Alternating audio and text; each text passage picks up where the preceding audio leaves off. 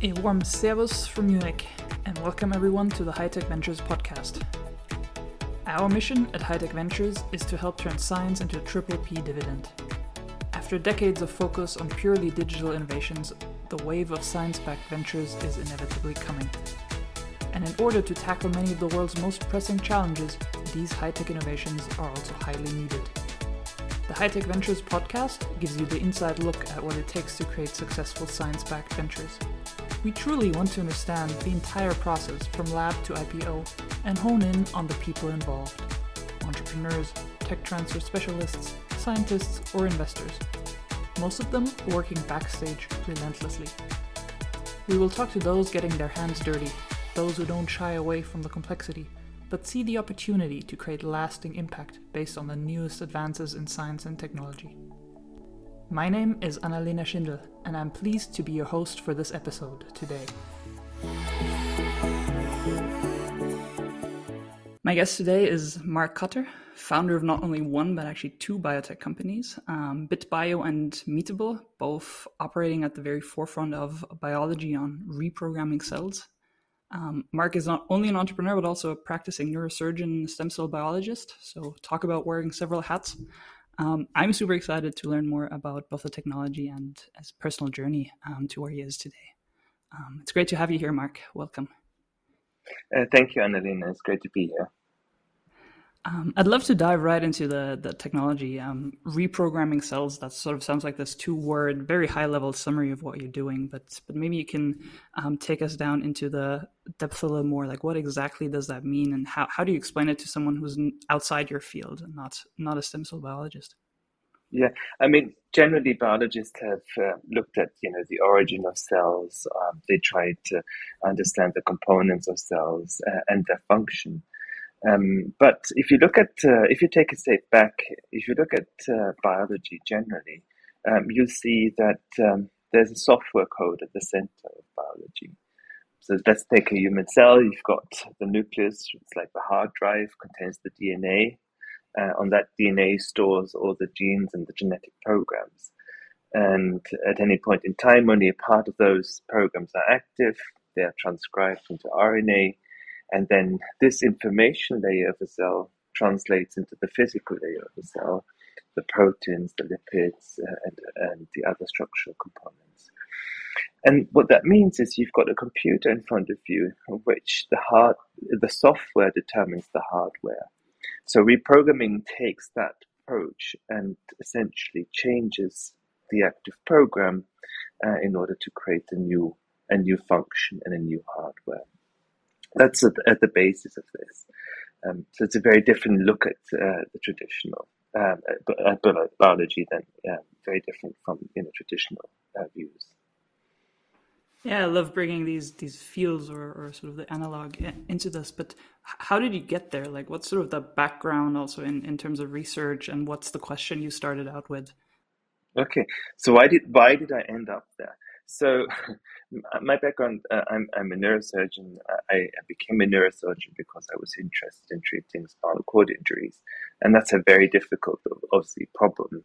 Um, and uh, it was very clear to me uh, early on that drugs or knives, neurosurgical instruments, won't be able to make a big difference here. So, uh, at that point in time, the idea was born of, of, of cell therapy. Um, and of course, you know, cells are very different because they can interact with the environment. Can, they can they can be used to replace cells that have been lost, etc. And so I was very bought into this uh, uh, into this concept. Obviously, also a bit naive because it's, it's very difficult, and you know, spinal cord injury is a very difficult problem. But we were trying to essentially study a particular cell type of the brain uh, called oligodendrocytes, and um, and we and we so we realized that there's a huge difference between human cells and the cells that we've been using in the lab, um, which are mainly rodent derived. And so I was trying to see whether I can get a source of these human oligodendrocytes. Um, and stem, I was very lucky at that point in time because I just started my lab in the Stem Cell Institute in Cambridge, um, which was founded by Roger Pedersen. And uh, I was in this environment where we were having access to very early stem cell biology te- te- technology and techniques. Um, but here's the problem: um, creating these cells took about uh, 170 days. So that's that's half a year, and you never knew whether at the end of it you got the cells that you wanted. So it was wasn't very attractive uh, for my lab, and especially PhD students. Um, um, you do a couple of experiments and your PhD uh, is over. so we looked for a different for a different approach, and um, and um, quite, um, in that context, um, we realized a few years ago the world changed. Um, the big change, I think, is the biggest discovery in biology in, the, uh, in this in this century, most likely, is Shinya Yamanaka, who demonstrated that you can take a skin cell, a fibroblast, and you can program it back to a pluripotent stem cell. And that's that's a, uh, that's a huge, uh, I think, phase shift in biology because once it allows uh, us to create stem cells from every individual using this new uh, programming paradigm. Um, and it takes away all the ethical constraints uh, in the use uh, of stem cells because you don't know now if you can just produce them you don't need to chop up any embryos or so. And third there's another thing that happened. He was able to reverse age of the cell um, but that's by the by so we jumped uh, on this idea of cell reprogramming, and another fellow Austrian uh, living in the diaspora called Marius Wernig um, was also working on cell reprogramming, uh, much uh, much more advanced than we did, and he developed a first. Um, he he sort of studied the transition uh, of cells into into another type of brain cells called neurons. And he showed that he can program skin cells and liver cells and stem cells into various types of neurons. S- basically, indicating that this programming approach um, could be a, a, universal principle. By the way, the first programming approach actually was published in the 1980s, but then forgotten. So we um, tried to, use this in order to um, sh- shorten the time frame of getting to the oligodendrocyte precursors, these stem cells that we wanted. And very quickly, we were able to um, get to a program that looked uh, that looked like we, we could use it to create uh, oligodendrocyte precursors. But but the problem was that it was very very inefficient. It was, in fact, it was so inefficient that we had uh, we we were we we tried to figure out why um, it was it was working so badly, uh, and that that uh, this is where you know the rest of the field um, and and our approach really diverged. Uh, we dug in, we found out that uh, uh, that uh, a process called gene silencing, basically the cells recognize that. Um, you want to switch on a different program and they don't like it and they switch it off again. Um, that that that is the major bottleneck. Um, and then we iterated and tried to figure out a way of of essentially um, tricking the cells of, uh, in, ex, into accepting a new program. And um, I nearly uh, lost all credibility, and we nearly ran out of money doing this because it was a very heretic thing to do. Um, but one time after you know two three years, uh, uh, my student Matthias Pawlowski um, came and showed uh, a, a, a video to me in, uh, where stem cell cultures turn into neurons, brain cells, uh, using one of the Marius Wernig protocols, and it, in, in that video, every cell turned into a neuron. This is completely insane. I mean, people did not I mean, nobody expected this. So I thought they photoshopped it um, as Leon, one of these April Fool uh, things. So, so, so, I said, hey, hey, show me the cultures. So look down the microscope, and every cell was a neuron. It was just absolutely crazy. And then we thought it's glitch, and um, he, and I asked him to repeat this cell with a different uh, stem cell line, and it worked again. And then I thought, oh, this is probably because Marius, who is an incredible scientist, uh, has just found this in, incredible pro, uh, program. So uh, let's find another. Let's take another program. Uh, we took a, we took a muscle program and, and engineered the cells and uh, and found uh, and found out um, that the first time we tried it, everything died. But then tweaking this, the program a little bit, um, suddenly we were able to create muscle in front of our eyes, um, and that's really sort of how how you know that's really when I realized that we found something that's quite extraordinary because we were able to take biology and and turn it from this fuzzy logic that people you know are used to or expect to something that's very deterministic where you actually where the input uh, defines the outputs uh, and you can very uh, consistently and scalably um, create uh, create human cells or instruct them to do uh, what you want. So basically, you're coming. I'm just sort of trying to trying to put it all together again in, in my head. You're coming from neuro, neurosurgery, so it's like a completely different field. You're you're seeing the, these these injuries you can't really treat with with a knife, but you're looking for for cell therapies instead and and and as you said it's like it, it takes 170 days in the lab to to, to actually create the, the, the cells you'd, you'd like to work on and, and test things on um, and and you bring in all this like background research let's say on on the reprogramming of cells but then the mm. the, the key thing here is if i understand you correctly is um, sort of looking at um, the the gene silencing is what you said, right? So so, so we're looking mm. at where where do cells actually not, not do what we're trying to tell them to do, um, because they're sort of probably saving themselves in in, in a way, um, and that's where where sort of the the key switch came came about.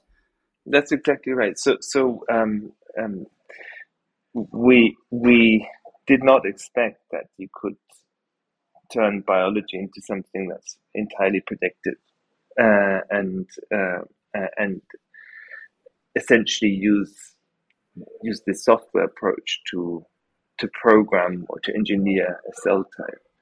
Um, but when we realized, obviously, you know, we we also realized the potential of this, um, and and this is when I then eventually started to transition into uh, into you know wearing an entrepreneur hat.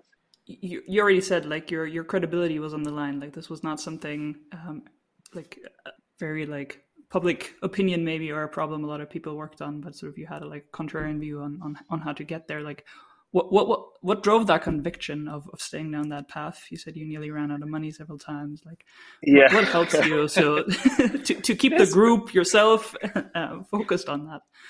Desperation i think. No so what happened was what happened was we sort of were engineering and we're trying to use everything that we had uh, that you know the world had to offer in terms of te- technology uh, uh, uh, throwing this at, at, this at this problem. And we were making these incremental steps.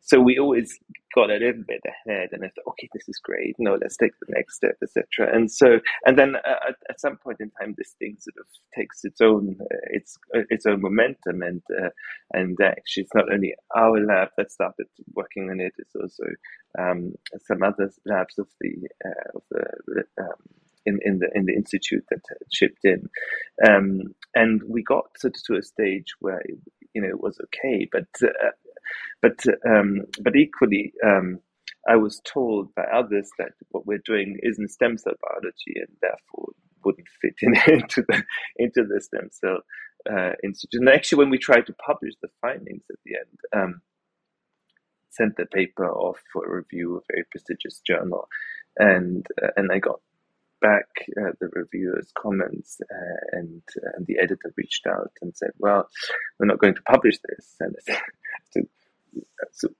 "Why?" And well, because it's not novel. and, and I said, "What do you, what do you mean? I mean, I think this is completely novel. There's nothing, and nobody has expected that that actually is possible." And then uh, she basically hinted that probably you know people wouldn't didn't believe the data um, but the data is true, uh, and we've been able to, you know, publish it uh, in another journal, and we've done now, you know, fifteen uh, plus different cell types and disease models. We've raised two hundred million across two companies, so so it's pretty real.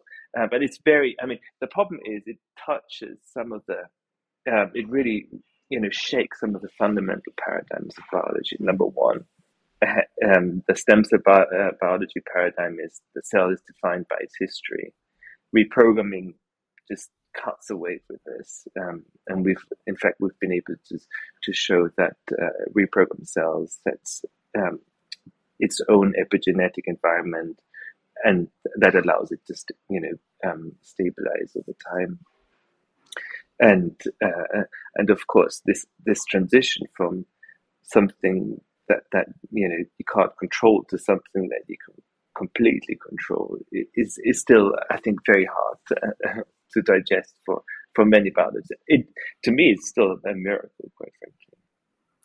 Where exactly is the technology at today? Like what what can it do now, and what's also possible once it once it works at scale? Like what's the the vision that's also driving you further? So so I think we've demonstrated that it works, and it can apply to uh, probably uh, most, if not all, cell types. Um, um, and um, and we've created a lot of different prototypes. Um, and of course, now the heavy lifting starts, uh, which is you know tr- the transition from a prototype uh, to an actual product. Um, and of course, I totally underestimated how difficult this is. But but you know, you learn and adapt, uh, and you build a, company around it and systems, uh, etc. And we we were able to launch a number of project uh, products now that uh, that actually fulfill, you know, very. I mean, they are the most robust human cell products uh, out there uh, at this point in time. People can use for research um, and drug discovery. And where we want to go now is, of course, to lift this and and into the clinic. Um, so develop the first cell therapy. Um, that's always been the ambition, uh, of course. Um, and of, of course, that that is several dimensions more difficult. But if you think about it, every disease affects cells in the body. So, in theory, you can treat every disease with a cell therapy. Now, I don't think you're going to treat uh, um, a, a, common cold with a cell therapy because that's you know throwing big guns at something that you know, is probably doesn't require it. But you know, there's very there's there's a lot of very severe conditions. You know, think about you know, for example, liver conditions where people die, or um, cancer, um, which has actually already been proven uh, out in terms of you know so CAR T cells are able to cure cancers that that were un- incurable uh, uh, until now. The only problem is at this point in time, it is horrendously expensive because you don't have um, uh, uh, a scalable source of human cell types. So these CAR Ts now cost, I think, five hundred thousand uh, dollars per treatment. And of course, that's not sustainable, and you, and this is not a therapy. That's that's an experiment. You really need to a therapy is something that everyone uh, can access. So, so, that's really, and that's really one of the big ambitions. But beyond medicine, I think um, on the research side, um, you can really make a difference to um, the fundamental understanding of our biology. It's human biology is very distinct from from animals, and of course that also plays a role um, in drug discovery. So uh, um, it can help create better drugs. Look, there's a funny thing that happens um, when you think about, let's take Alzheimer's. Um, so there's no mouse on this planet that suffers from Alzheimer's. Um, but people are using mice to develop Alzheimer drugs. So what they have to do is take the mouse and you genetically modify it so that it sh- that has something in, in its brain that looks a bit like Alzheimer. Okay, and then you take that mouse and use your highly sophisticated drug discovery process to develop a drug that treats the thing that you put in the mouse. And then you go into the clinic, and then of course your drug fails because the thing that you've created in the mouse isn't Alzheimer's, and then you've lost, you know, a lot of, you know, a lot of money. And I think if we started, and I think this is really what the industry knows as well, if we start with an actual cell that is actually affected by the condition, you've got a much better chance um, to to make a difference and to be successful. So think about at the moment the development of one drug. If you include the failures, costs about two billion. If you double the chances and I think this technology or the access to human cells can, you know, can improve the chances by multiple. Yeah, but if you double the chance, the average cost of a drug halves, um, which is insane in terms of value that you can create. And we need to be better at developing drugs because um, medical knowledge is exponentially increasing. So how will we get this into the clinic unless we have a more efficient system of actually you know, doing so?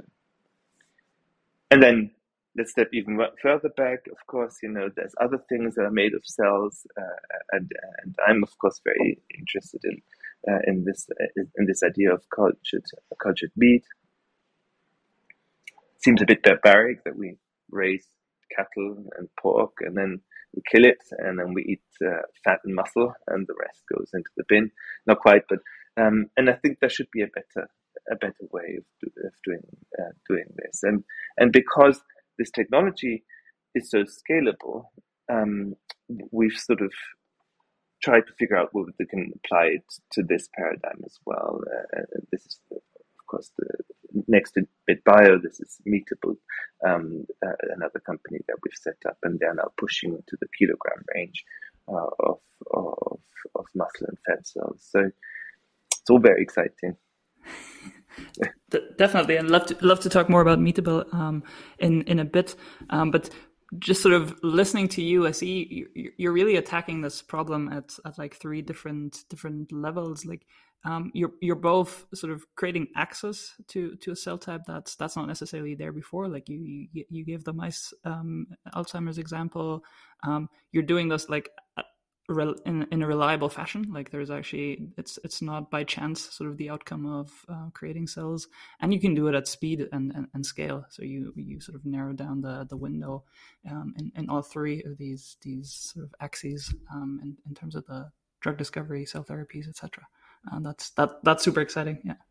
Yeah, I mean, it's a typical uh, deep tech approach, isn't it? You've got one technology that has multiple applications, uh, and you basically develop the technology and then and then you have to think about you know um, the business model and how everything fits together. That's that's hard.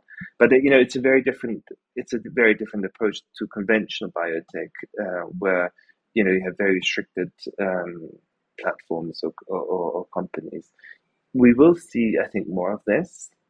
The more you know biology pivots into engineering um, the the more ambitious the companies are going to get um, and why not? I mean, think about it. Um, if you look at the big tech companies right now, um, let's take uh, Google, for example. Um, they operate uh, on a very small sliver of the economy. I mean, it's the marketing budget, isn't it? I mean, it's advertising.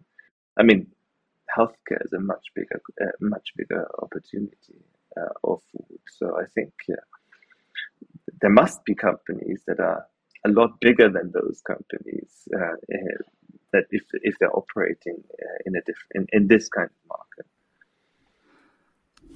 Totally, and um, I mean, you, you, mentioned it several times. So you, you turned into an entrepreneur. You thought, started thinking about about business models. How how did that come about? I mean, it's not the I don't think every professor at Cambridge sort of has that as the next step once once research sort of uh, brings about an interesting insight. Like why why start a company? Maybe you can take us back to I, I don't know 2015, 16 when that sort of thought maybe yeah. maybe started occurring. Like why a company?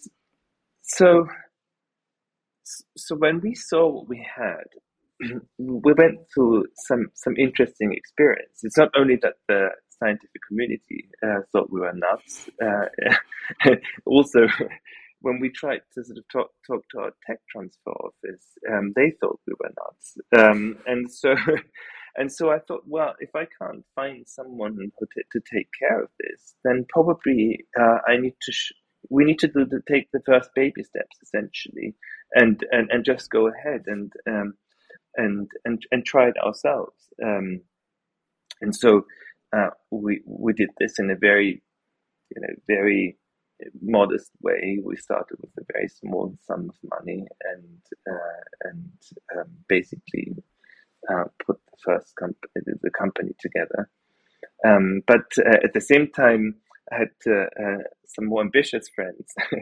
Actually, became friends um, who who saw what we had um, that was done uh, and and uh, and who, who, wanted to apply this technology to to the to, to, the field of cultured meat, of which I had no idea before actually, and and so so that sort of um, helped me to get onto um, this learning journey and uh, and in in some ways you know being a researcher running a lab um, is also quite entrepreneurial because you always have to find money and you need to basically uh, you know coordinate people and, you need to sort of, um, drive towards certain outputs etc but of course you know this is a bit uh, it's a bit more complex and a bit wilder.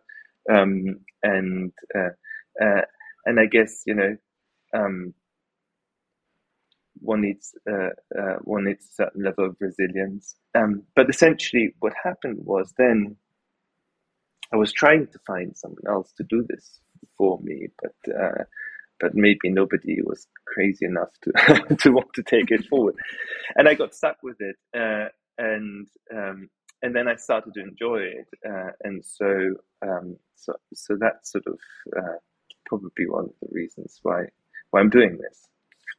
I mean, I think the potential is incredible. De- definitely. Like, what were those first baby steps? Like, what were the steps you you figured you you can't take at the university anymore, but you need to you need to get this out. So one of the big things is that the structure of the university lab um, fosters competition, um, and this is a big problem. Um, and the only way you can tackle this is collaboration. Because in fact, if you think about it, so we have this thing, this technology allows us to activate genetic code and you can reprogram cells. But now you need to find the, the, the programs. Um, you need to basically figure out what makes us, what makes a brain cell and what makes a heart cell and what makes a, you know uh, all other cell types. And that's a that's a if you think about this from our perspective, this this software approach, it's a combinatorial problem of a class of genes that are called transcription factors. So, shall I go that a bit more de- depth? Please. There's 2,000, with, uh, human cell has 20,000 genes. 2,000 of them called transcription factors control the other genes. And one to six of them uh, control the identity of a cell. So it's basically a numbers game. You need to find out the, you know the, the, the combinations of transcription factors that define particular cell types. It takes a lot of experimentation, huge uh, uh, uh, high dimensional space. Um, and what you need to do is create, put together lots of different, uh, um, you know, knowledge bases and backgrounds. So um, within biology, from stem cell biology to screening people to you know biologists that have an idea of the cell type that you're trying to produce, and then data scientists and ML people, and and then uh, automation people, and then suddenly you see that, that that's a big endeavor. Uh, and it's not something uh, that is very easily done in the university, and you can't get that focus and um, uh, either in, in, the university setting. And I think that's one of the big reasons, uh, you know, we decided uh, to to set up the company. But then again, also I think what a company does, it allows you to focus on the outputs. You know, you you are here to produce something that makes that that has a direct impact and benefit on on someone else, a customer, or hopefully a patient. Um, and I've been always motivated to, by impact much more uh, than than publishing papers. That was a means to an end, to be honest. And so, and that's really sort of why I think it is the right thing to do. Um, and and of course, I had I had you know because I didn't know much about this world, I had to find out. And again, you make all the mistakes that you can, and then you find good people uh, that help you correct some of those mistakes, such as you know, uh, our early investors, Blueyard, who's been tremendous, uh, setting us on the on the right path, uh, and of course the other investors that now have started to and and and support uh, are supporting BitBio. I mean, we've got uh, extraordinary uh, set of uh, of funds that that are supporting our journey. I was going to ask about those. Like, who are those first, both co-founders and, and other supporters? Like, what's their role? Who who did you find and, and, and take along on that journey? Well, again, you know, um, this is never a linear journey, uh, and uh, things change, especially during the early stage. But the lesson that that I learned, um, being a complete nerd, is that people matter most. Uh, so it's, uh, it's, it's it's fascinating. Um, it's not it's the technology, yes, but to make it work, it's it's it's people, and you make you have to make uh, them work together and enjoy what they're doing. Um, so so after you know initial let's say, um, difficult learning opportunities, uh, I, you know, I, I became completely obsessed uh, about, you know, creating a culture and a team that is fully bought into the mission and the vision of, BitBio, and that really wants to do this because it's their mission in life. Uh, and then create an environment where they can actually do it. And again, you know, that's been an incredible learning journey because as companies grow, the complexity within the team grow, and you get these. I think they're very well documented. These transitions, like phase shifts. Everyone's happy, and then within weeks, everyone becomes very unhappy because the structures don't hold together anymore, and you have to redesign the organization. And then, and then people, you know, people find maybe more constrained roles, but they then allow them to uh, work together effectively again. So I think it's a very interesting, uh, very, interesting um, thing. And of course, you know, organizational design, orienting people towards uh, towards a towards a goal. I think it's very. I mean, it's, it, it's it's been an incredible journey, quite frankly, so far. Can you share some of those key key learning moments? Maybe you have a story or two. yeah, I think um, so. It, let's put it um, back to first principles. So you've got a technology that seems to be working, and then you need to build the right team. And one thing that you need to be aware of when you start out building company, it's not only the team within the company, but it's also the team that uh, that that forms part of the investor set, for example. So it's incredibly important to get the right investors and uh, and and make sure that they are all aligned. Uh, and then um, and we've been extremely lucky, but also extremely careful building uh, building a group of investors that share our vision. Um, and things can change over time, so you've got to constantly think how you basically keep uh, keep everyone on board. And then within the company, uh, there's a lot about a lot of effort has to go into um, prioritization, alignment, you know, because you could do anything with technologies, so making sure that that things are sort of following a path without without becoming too focused, because then you need then you lo- lose the breadth. This ba- this constant balancing act that, that is going on in a platform company, and then as we matured um, to uh, um, to sort of become a much larger sort of startup, um, we became very aware of the fact that we had to build a board um, that that could help us, you know, um, see beyond you know our limited horizons, um, and and that that was that was extremely exciting, of course, as well, being able to you know find um, such an for BitBio, we, we found an incredible board. Um, I mean, we've got uh, Hermann Hauser, who is credited to be one of the computer pioneers, you know, and he co-created ARM, the RISC processor that runs now in, in every mobile phone and uh, and uh, and uh, new MacBooks. And then we have, and he's also been actually um, one of the founding fathers of UK um, VCs. So he he supported companies like Illumina, which is now the precursor to Alexa. So, um, so he's, he's turned biotech tech, turned biotech. and then we've got um, Greg Winter, um, who um, got the Nobel Prize for creating a platform that allows you to produce human antibodies. Um, so really engineer antibodies um, for for especially for drug use, of course. And so he's been through the last um, biotech revolution, which is the transition from small molecules to biologics, antibody drugs, essentially. And of course, you know, the fact that he's joined us now to help us through that, you know, from antibody to cell therapy revolution is is is, is quite extraordinary.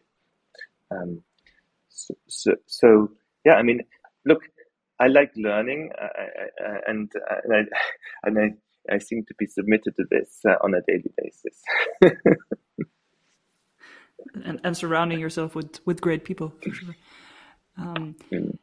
When exactly did you did you found BitBio? Was it 2018? So 2016 was the co- the company was incorporated, uh, and and then I went and entered because um, I didn't know much about this at all. Um, the Cambridge uh, Business School Accelerator program. Mm-hmm and uh, and I think that was like um, that was that was an incredible opportunity to sort of you know be exposed very quickly to to a new world, quite frankly, and and I really sort of I think that that exposure really helped me along, and then um, I think a year later or so um, we we raised the first pre-seed money, so that would must have been 2018 or something.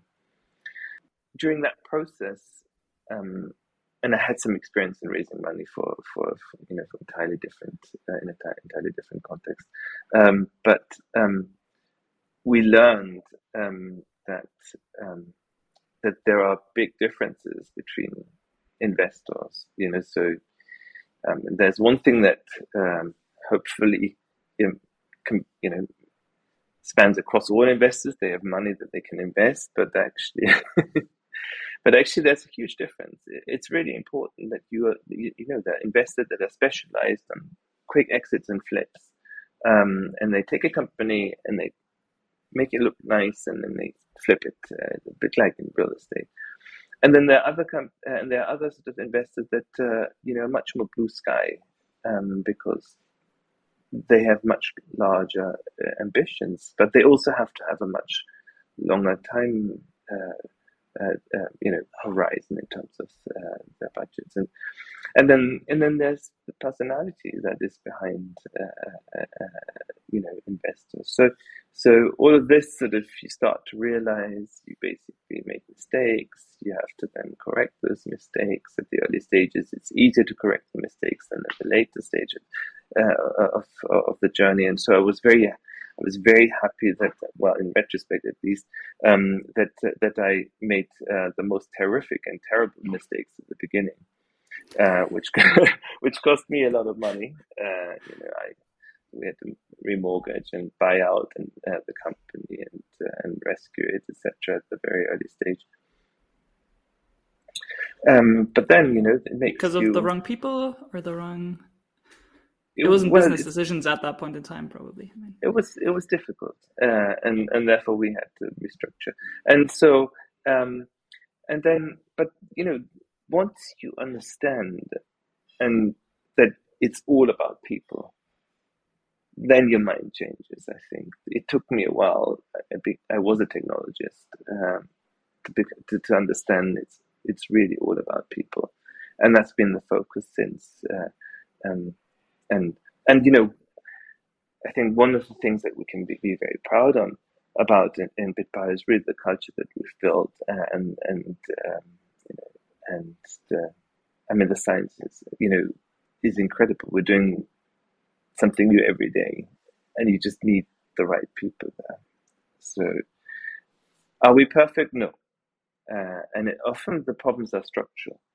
So you see that you know you haven't got the organization that supports it, and people can become very unhappy in an environment that hasn't that isn't in sync with the stage of the organization, and then you have to basically lean in and uh, and do that. And the other thing that everyone tells you, but it's true, you know, people, um, people, not everyone is the right fit for the for, for the particular stage of the company. I mean, who knows whether I'm going to be the right fit in five to ten years? Uh, I really enjoy what I'm doing at the moment. Uh, at the moment, but uh, it, it, an organization really evolves. It's like an organism that um, that goes through different stages. It's very fascinating. It, it is. I, I totally agree. Maybe you can give us an understanding of, of the timelines as well, because like you already mentioned it. This like you're not looking for an, an, an easy exit, an easy flip.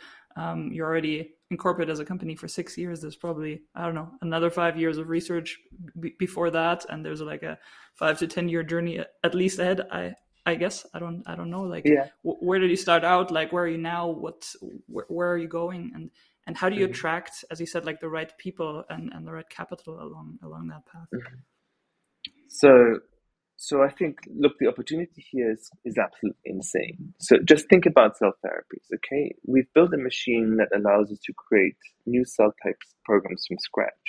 And then we have the, uh, the only platform that allows you to produce human cells at scale.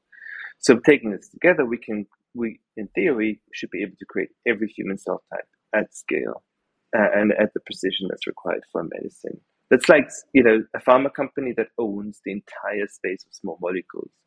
Um, so this this hasn't been that that's never been the case um, prior. And so the opportunity is immense, which basically means we have to be very careful not to frizzle out and, and, and stay focused. But it also means that uh, if you have such a big opportunity, you have like like others. I mean, I'm just thinking BioNTech is another great example of a platform, yeah, uh, which which can stand on on its own legs, and that's really the ambition that we have as well. You know, create something that can stand on its own legs. It's very different to to what pharma does at the moment. I think it's very complex actually for pharma company um, to, to to do a cell therapy um, or even you know an mRNA uh, company. It's, it's, a very different mindset. So if that's the ambition, then we need to see how we get, get, how we can capitalize the company in order to get to the inflection points, and those inflection points. Uh, um, come late uh, because you know the revenue only comes when you've got something in the clinic that people actually pay for. So biotech, thankfully, has understood that concept um, and there are companies, in fact, you know, we had um, a flurry of companies going public before the markets, uh, uh, you know, entered this very difficult uh, situation that went into the into the public, uh, so onto the stock exchange before they, you know, even had um, a an approved therapy so at the preclinical stage. And I think that is going to continue this idea that, you know, companies that aren't fully fledged yet um, can, um, you know, need the public markets, the stock market to actually get to where they need uh, need to be. And so, so what what I'm trying to say here is maybe you know we're not that far away from stock markets, uh, and and that of course uh, will change our game. But BitBio has this other opportunity as well, creating short-term revenues using you know cells for research and drug discovery. So it's a really very integrated platform. So that's a long answer to your to your one question. The second question: How do you get people aligned? Is that right? Yeah, or how do you get people people attracted um, to join on that on that long journey? Mm-hmm. Um, similar to the capital, yeah. Um, what I mean, are the types of people you're looking for, and, and how do you how do you get them? I think you need to be really careful. You need to really know who you want who you want on your journey, and that's really what we've learned at the early stage. Um, and for me, I think this is very groundbreaking. So you need people that have you know high level of resilience and and they and and uh, and and purpose. Um, I think the way to build, you know, effective big companies, and we're not talking about the tech because that's that's that's a, that's an essential. Uh, is that you align the, the purpose of the individuals that you want to attract with the purpose of your organization. So you need a very bold vision um, that encapsulates this. Um, and one of the crazy things that I said in the past is BitBio is going to uh, create recreate every human cell type. I mean, that's insane, but actually, if you think about how we do it, just about possible. And so, and, and it and it's sort of insane because at the moment there are thousands of stem cell labs that are using the old way that weren't able to do that. So, so that's that creates some tension. And of course, if you think about it, every human cell is a, a potential therapy. It's a very bold mission um, uh, that uh, that you have. And so, we were looking for people whose purpose aligns with the purpose of BitBio. So human cells for therapy.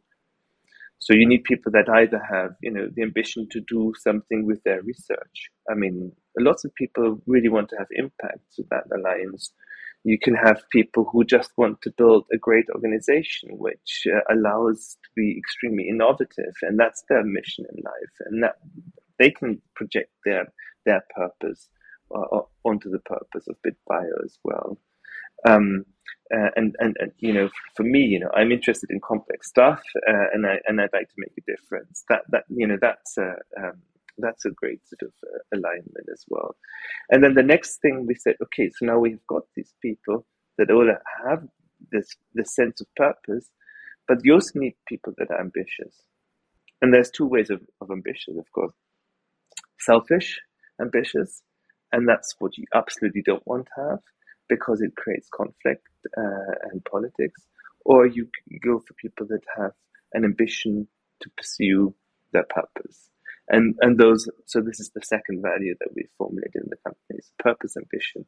And then, of course, because it's so complex, we needed to find people that are collaborative and trust. Trustworthy, trusting, collaborative is another, is a whole complex, isn't it? Here's two, two ways of looking at trust. Um, one way of trusting, I think, is the lazy trust. I mean, the mafia has has lazy trust. You've done something good in the past, you know. Uh, um, I I trust you. That that's lazy. Okay. There's this other trust concept of trust where I say I trust forward. I don't know you, but I trust you. You've got ten lives. Um, and uh, at the end of the ten lives, I'm I'm sort of I'm going to withdraw. But if you say sorry, I'll give you a life back or so. So, and that basically creates, uh, you know, of course, uh, um, an environment where people are much more likely to trust each other. And it's very hard to do that. But, you know, I think that's another thing that we try, that I really try to embed in the organization. And then now we've got purpose, ambition, trust, and collaboration. I mean, we could be Walt Disney. So I wanted to sort of add something that's very scientific. And we said, you know, we're being empirical essentially, you know, a science-driven company, and I think this is really important as well um, for uh, you know for for for. I mean, I think it's important in other contexts as well, but you know, facts above opinions. I think it's is really important. So these are sort of some of my learnings on the journey. I, I love that, and I love how, how deeply you're thinking about um, sort of the, the organizational design as well. Um, as I understand, if I understand correctly, you're you're still practicing as a as a neuroscience uh, neurosurgeon. Um, you still have the the lab at Cambridge. Like, how do these roles also sort of intersect, influence each other, sort of drive drive your motivation or drive each other also? Yeah, I mean, the biggest privilege I think uh, I, um, that one can have is to actually work in a context that that that helps patients. So I'm, you know, it, it, it's a huge privilege um, that I that I am able to, you know, serve patients. Um, obviously, I've narrowed down my practice. Uh, I do something um, very, um, let's say, bespoke. Um, um, still, all about spinal cord injuries. so I had to sort of narrow it down for sure. but it really puts me in a completely different zone. You are there you take a very different, it's a very different mind space uh, that you're using when you operate. It's much more like painting a picture, actually. You, you're, I mean, you, you, after certain, you know, if you do this a long time, you get you enter these flow states and you become you know, it operates with you rather than you operates. Um, and I think that's I've been very privileged to be, you know, supported by such an incredible team in Bit, in BitBio that I that for now I, was able to continue um, um, my my my patient uh, uh, facing um, responsibilities. And the, and then of course the, the lab um, that ha- that has sparked BitBio, so there's you know some, some fundamental synergy anyways because you know the lab um, isn't isn't as big as it was, um, but it sort of still is a little corner where we can do a little bit more blue sky things that are maybe a bit more difficult uh, uh in in a sort of very streamlined uh, context. So. Impressive to see, um, and we didn't actually get get to talk that much about um, Meatable yet at all, but um, maybe maybe on sort of a, a, a, meta perspective, because in my view, a lot of sort of the big issues, especially if we're looking at climate change, and that's where you're where you're going with with Meatable, human health, um, yeah. they, they benefit from from research and entrepreneurs sort of coming together to to tackle that. And um, I've spent a, a long time at that intersection. You've spent a long time there. Like, what what did you learn about that, and how how academia and, and entrepreneurship could function together? Maybe Meatable is an is an example of of how that works well. Yeah, I mean, it's back to the fundamental question: what can you do, and what organization allows you to to to you know? I mean, I think academia is great because it has this blue sky, you know. Um, especially, I think um, the university that, um, in, uh, that I'm attached to is, you know, is, is, is known for early research, very fundamental discoveries. It's, it's, I mean, the, you can't escape, uh, you know, meeting someone interesting if you just walk down the corridor. It's really it's, it's really extraordinary. Uh, but it's it's sort of it's a bit more entropic, isn't it? Uh, this is an organization that goes broad. Uh, it allows people to pursue their own uh, dreams, and then once you need more people to come together,